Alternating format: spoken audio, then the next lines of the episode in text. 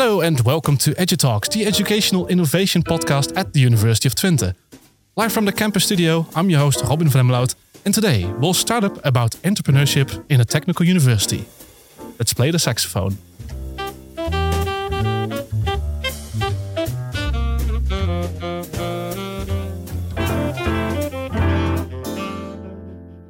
Before the University of Twente used the slogan High Tech Human Touch, this little campus was known as the Entrepreneurial University in the Netherlands. An ambitious statement that was confirmed by winning the title Most Entrepreneurial University four times in a row. But how do you inspire our technical students to become the next Steve Jobs? My guests today take on this exact challenge in UT modules like Innovation and Entrepreneurship and the Creative Technology program. Let's see if they can convert me in this episode to the next Zuckerberg Please welcome to our little podcast metaverse Dr. Rainer Harms and Dr. Kasia Zalewska. Welcome. Thank you. Thanks for having us. Yeah. So, um, yeah, I, I can expect with, with innovation, entrepreneurship, you don't exactly, first of all, have a technical background. Is that correct? I don't. No. You don't. So, how did you get affiliated with it then?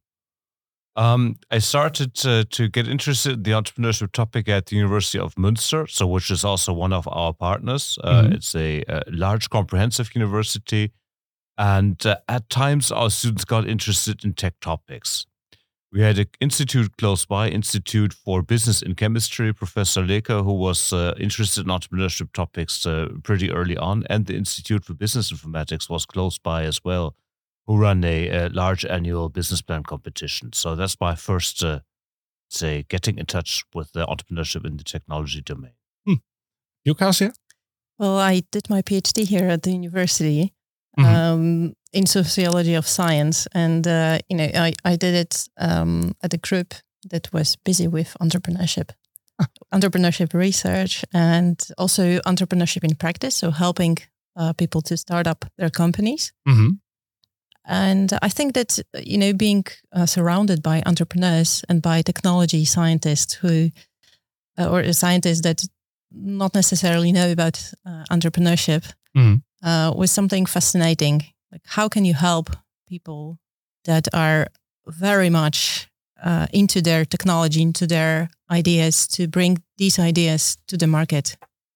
Yeah, I, I, I can really get that. Like uh, in a technical university, it's um, it's not most natural to always have entrepreneurship as a starting topic. But I can imagine that trying to inspire each other is very uh, ambitious because of that. Yeah, it is. Uh, I mean, at our university, everybody, of course, is uh, is inspired by the companies that have started here, mm. and uh, they're growing. And we have uh, incubators for students or for uh, for scientists or for uh, people from the outside. Mm. Um, but I think that you know at, at, other universities which don't have these kind of facilities, it is more difficult to um, inspire people or to uh, I don't know uh, to lure people into entrepreneurship or into the idea that they can start a company. That's mm-hmm. right. So I think you're talking about the ecosystem at the UT, uh, so which is the the group of all players involved in trying to get students enthusiastic, helping them to take the next step, maybe to the student incubator incubase, maybe then later as a company to Novel-T, and then if they grow outside uh, of the campus environment, I hope we keep them here and don't mm-hmm. lose them to the Randstad. Huh? But uh, that's uh, that's that's great, and I think our role, uh, but yeah, correct me if I'm wrong, is to get students inspired in the first place so that they can enter this ecosystem. Um, working with engineers, uh, what have you learned then over the years? What what works and what doesn't with with these types of people?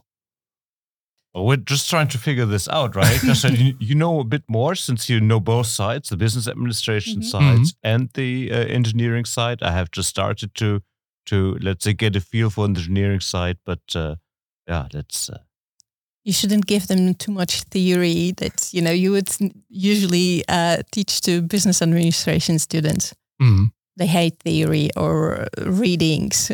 Uh, they want to do stuff, especially at creative technology. Mm. Students just want to practice, just want to go out there and show their beautiful installations or products, or you know, they want to share uh, their passion with the world. I think that's a key word, passion, right? So uh, one of the starting points would be uh, to to take students of where they're at Mm-hmm. And one of the things where they're at is their passion with technology, right? And then the next is a passion for inventing, for example. The next step is passion for sharing in any way. Uh, so, be it at Gogbot Festival uh, mm-hmm. or Makers Festivals, or be it then in the idea of how can I make uh, my tech accessible to the world, either for profit or not for profit.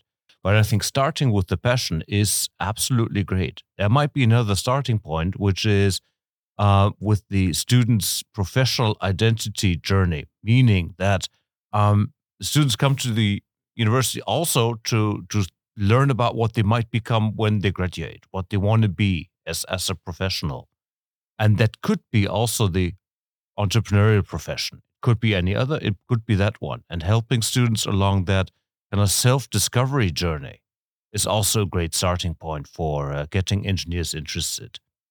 So it's really playing to that passion, their their ambition, their their personal uh, talents, and from there now really getting practical in business really yeah and i think what what we are trying to do at at create is teach them entrepreneurial skills mm-hmm. or this entrepreneurial um, attitude rather than okay you have the class and after this class you might start thinking about your uh, company um, but it's like half of the students have not thought or will never think about starting their mm-hmm. own company. They don't want to.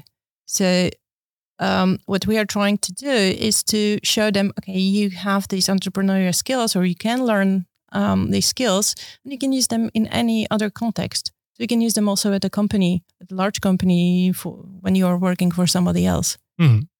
And, and if you talk about the teaching activities that come along with that, trying to get the best out of a student. What really works in that sense then? Um, what we are doing now is we try um, we we put students in the sort of experiment. In the experiment. Well, sort of experience. I hope. Uh, or you're experimenting with them as well. Well, they well, are experimenting, do, right? Yeah. True. like a guinea pigs. yeah.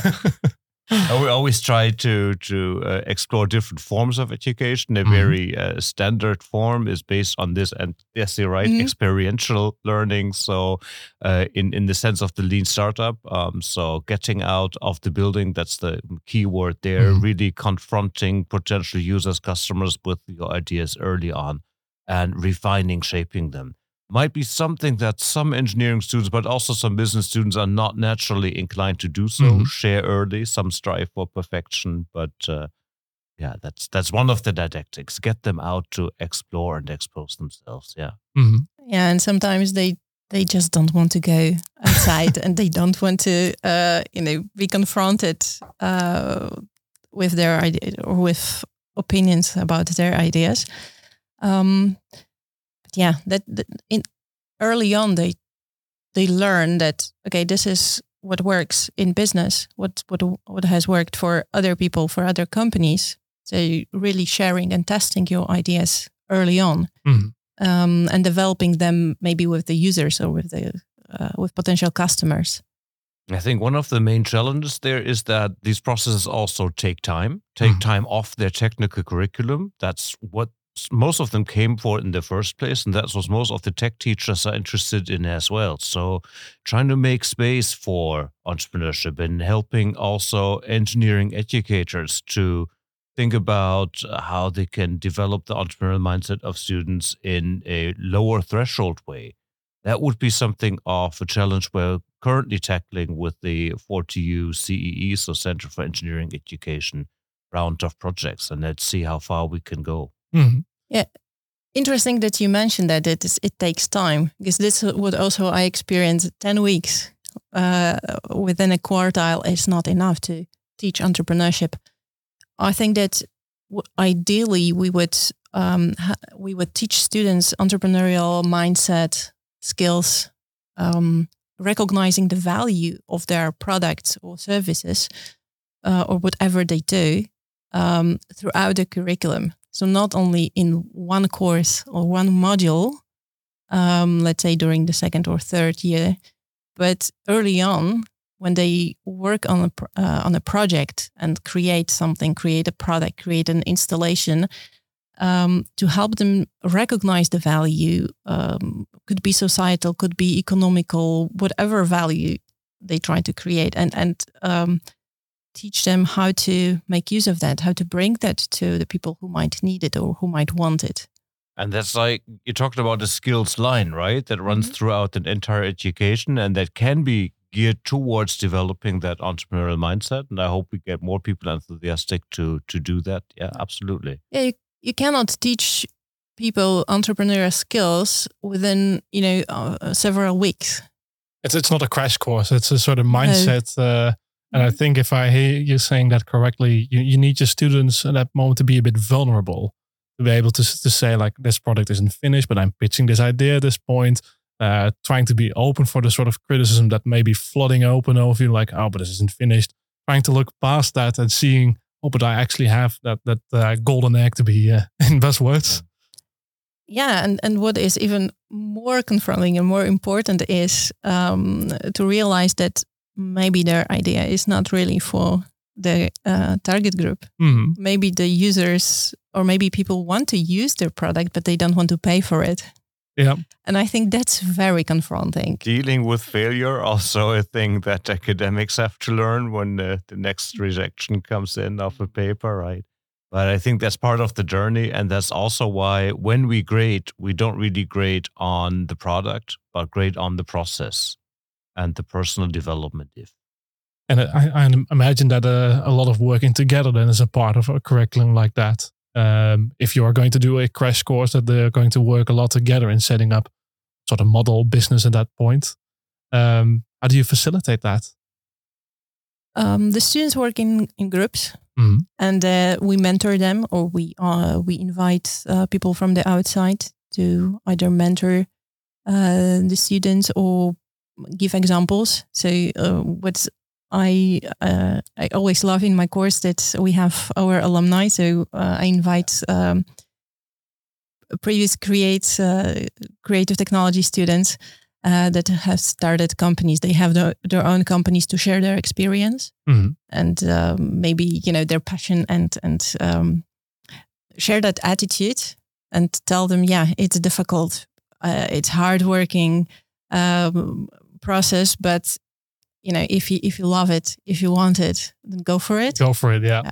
At first, I was critical of of bringing in uh, these type of guest speakers uh, because some of them tend to tell their their war stories, right? How cool they were, but there's much more behind mm. it. So, Kasia mentioned they bring their passion. Um, they also show how the job would look like with the bright and the dark sides. Uh, help students for this identity development. So there's a lot to say for bringing in particularly alumni into our classroom. Mm.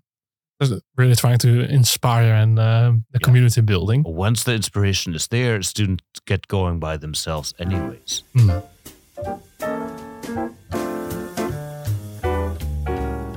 We were just talking before recording this episode about uh, the, the study creative technology. I studied it myself and how the, the, the vibe and the ambience is there in, in, in the Smart XP lab here at the UT. Uh, but getting to a sort of uh, topic related to this. This whole community building is very important then with entrepreneurship. But then we had a certain situation the past two years um, with lockdowns, online education. I can imagine that with, with such a topic might be extra difficult trying to get this started. How was that for you?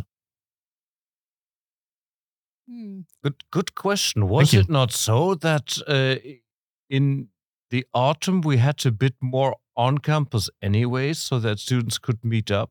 Um, yeah, but two years ago, I was right in the middle of mm-hmm. my module mm. so when I was mm. teaching mm-hmm. entrepreneurship.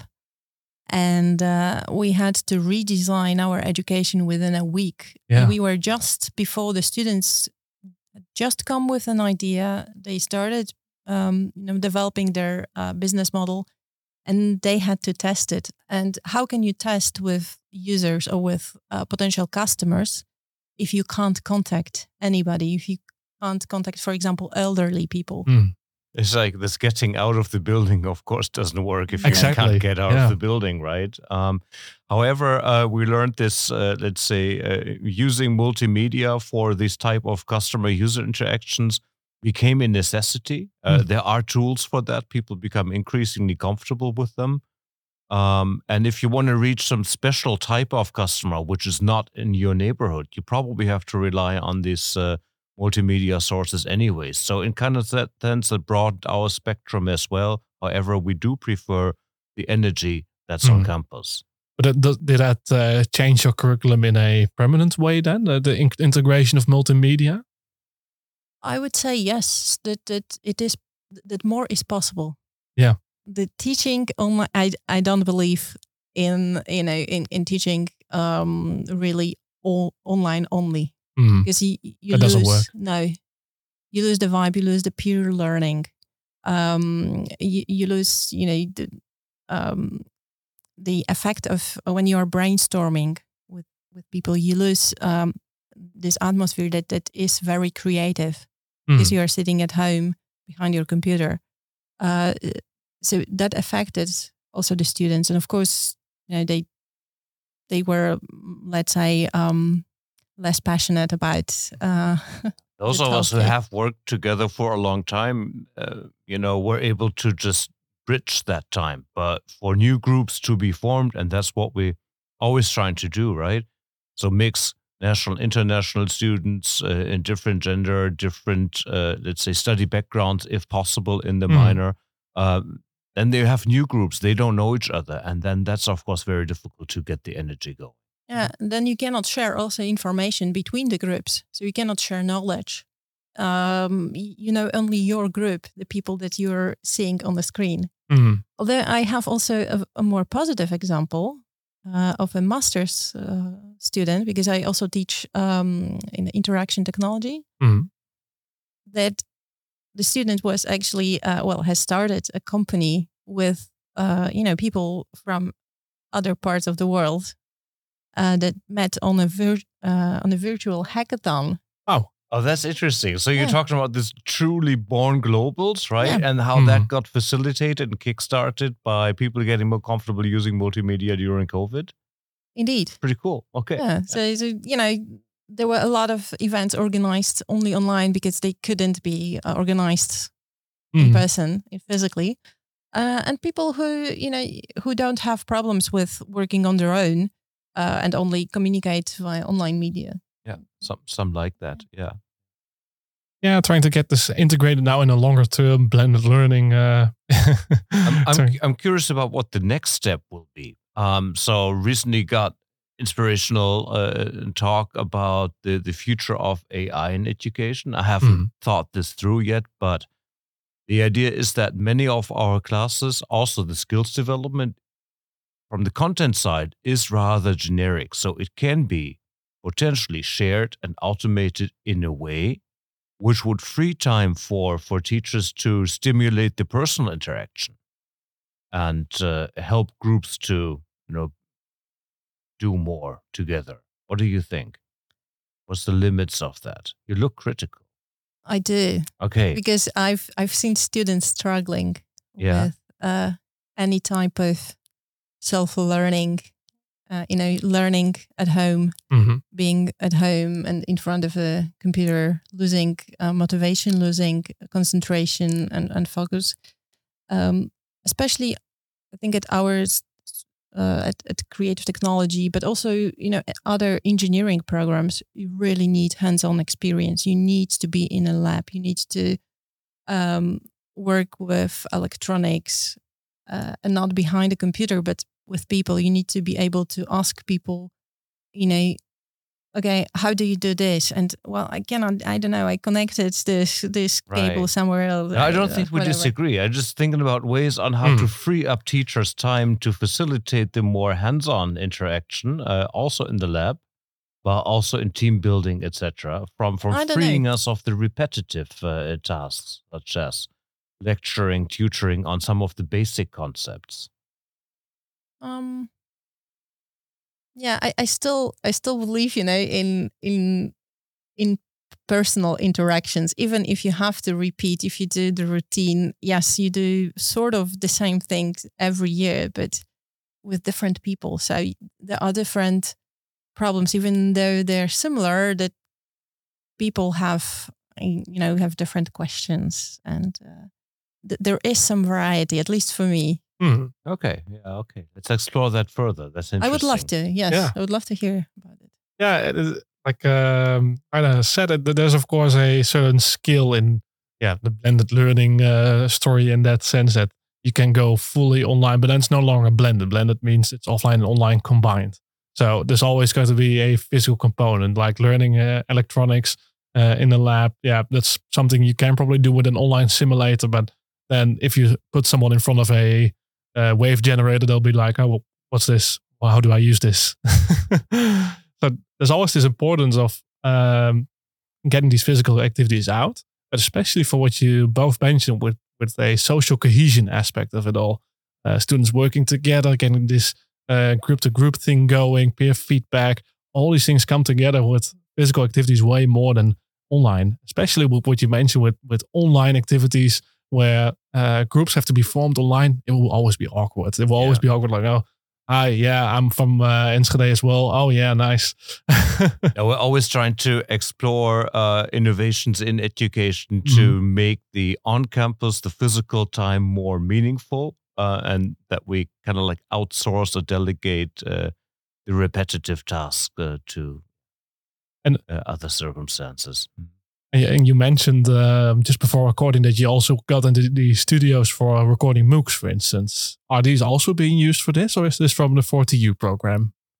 Well, we had a 4TU MOOC. We have our own university uh, Twente MOOC. I Mhm. must admit, we don't really use it that much in education. So maybe you I do. I do. Oh, okay. I do? do. I do in the master's course, Okay. especially.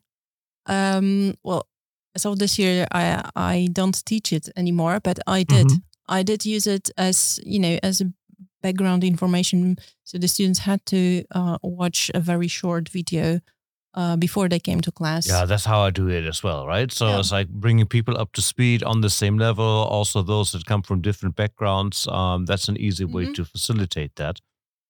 Uh, but integrating this in a truly flipped environment, right? So where they have to do some stuff at home and come prepared to class.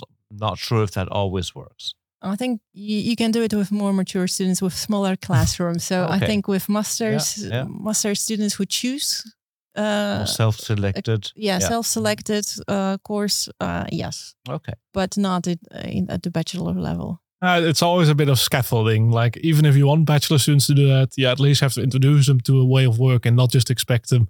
Uh, like you can't put a kid on a bike and expect them to just ride it instantly. They'll fall over. That's what bachelor students will do as well. They they'll fall off the bike. yeah, part of the learning experience, but we rather want them to to fail in customer interaction rather than fail at learning the basic components. exactly. You disagree? Disagree? Yeah. Can you elaborate on that? Well, you mean fail uh, the customer? Yes, um, uh, to get going- experience to get- about trying over again uh, and pivoting, etc. I think that's more valuable uh, learning experience than Yes. not understanding Oh, yeah. uh, uh, Yeah. definitions and concepts. I agree. Thank you. Very much relieved. And it's now on recording as well, so this is what Yes. Heine can use. Oh yeah. Oh, yeah, cut it Maybe out. you can cut it out, says, yes. I agree, right? And I can use it every time we have some. like a soundboard in every meeting. I agree. I agree. Yes. Oh, no. I just set it up the whole thing just for this. So so, um, entrepreneurship then. Um, in the last 10 years, our economic economical uh, society has changed a lot, of course, and uh, COVID is a, a, a part of that. But we've seen crowdfunding getting uh, to attention, uh, sustainable uh, sustainability getting a large focus, uh, digital markets, uh, cryptocurrencies, all these sort of things all come together. So I must also imagine that in the whole topic of entrepreneurship, this also raises different questions from students. Does it? Um, mhm. uh, yes. Uh, I'm, I'm trying to think where to start Hmm. because the crowdfunding, uh, we've had two uh, successful examples from coming from Create Hmm. of crowdfunding uh, campaigns, and actually, um, uh, interestingly, um, based on that or inspired uh, by that, uh, especially by um, uh, Ervidia Pablo Trautwein, uh, his um, his campaign. Um, I started also teaching uh, an about crowdfunding and how to make a crowdfunding campaign. Um, our students also had to do it, Mhm. uh, so they they practice, uh, they make videos, um, they they learn uh, different elements. Okay, what do you put in such a video? How do you set up the campaign? Uh, the whole you know marketing process. Um, so that part is definitely something that is very popular and i think the students enjoy it because they Mhm. see that okay this is um, an interesting way of uh, getting funding for your company but also maybe seems sort of easier because you are not depending on venture capitalists you are not also you're not giving up your shares of your company um, and for um, for engineers i think that's especially for um, you know creative people, Mhm. independent young people, the new generation, they don't want that. They want to give up their shares. Um, and they shouldn't. But uh, uh, you raise an interesting uh, point as well. Uh, it's uh, the idea of sustainability that comes back a lot, and what the students ask from us Mhm. in terms of topics, in terms of suggestions, guidance, etc. Um, and I think there's like dark and bright sides uh, about this. So the bright side is, of course, relating back to the passion. If if that's where the passion with people is, that's probably the entry to an entrepreneurial journey for them. Uh, that's uh, absolutely pos- positive. Um, kind of like the dark side of it, it might be that those who are very passionate about creating value for others might tend to forget where uh, all the money and funds come from to realize their dreams. And then I say, hey, great uh, crowdfunding, explore other sources. Yes, you can have paying customers. Yes, you can have enthusiastic investors, but uh, don't rely on governments or don't even think about it. That's that might be the worst. Just chasing dreams without any economic uh, foundation might might be a waste of time. Yeah, um, I agree. Unfortunately, I agree. Yes. Yeah. Here we go again. yeah. yep. Yeah, but yeah, in terms of economics, these are also uncertain times, like, uh, of course. And in trying to get students um, enthusiastic about entrepreneurship, with all the interest rates and all going up, how's that then? Uh, to try and inspire them, is it like still follow your dreams and go for it, or is also a word of caution in that? I think what remains is that uh, at study times or right after it, it remains the best time for starting because uh, people tend not to have financial or family commitments. Mhm. So they are independent in choosing their path. You can also see the time of engaging in entrepreneurship as an investment in your future skill set for real, becoming very attractive for future employers, Mhm. uh, learning a lot about yourself in the way. So there's a lot to say about it, irrespective of the current situation. Maybe we as educators might have to motivate students a bit more because in times of uncertainty, it's just only natural to seek for certainty, and that might be at least uh, on on the on the surface uh, the paid dependent employment. On the other hand, uh, you know, it, takes a while to to start a company. So, um, you know, when they are ready, it could be that the crisis is over Mhm. and uh, they can, you know, Yeah, of course. they can I- do very well. Yeah, I- I, give you one. I agree. Wow. That's the first one.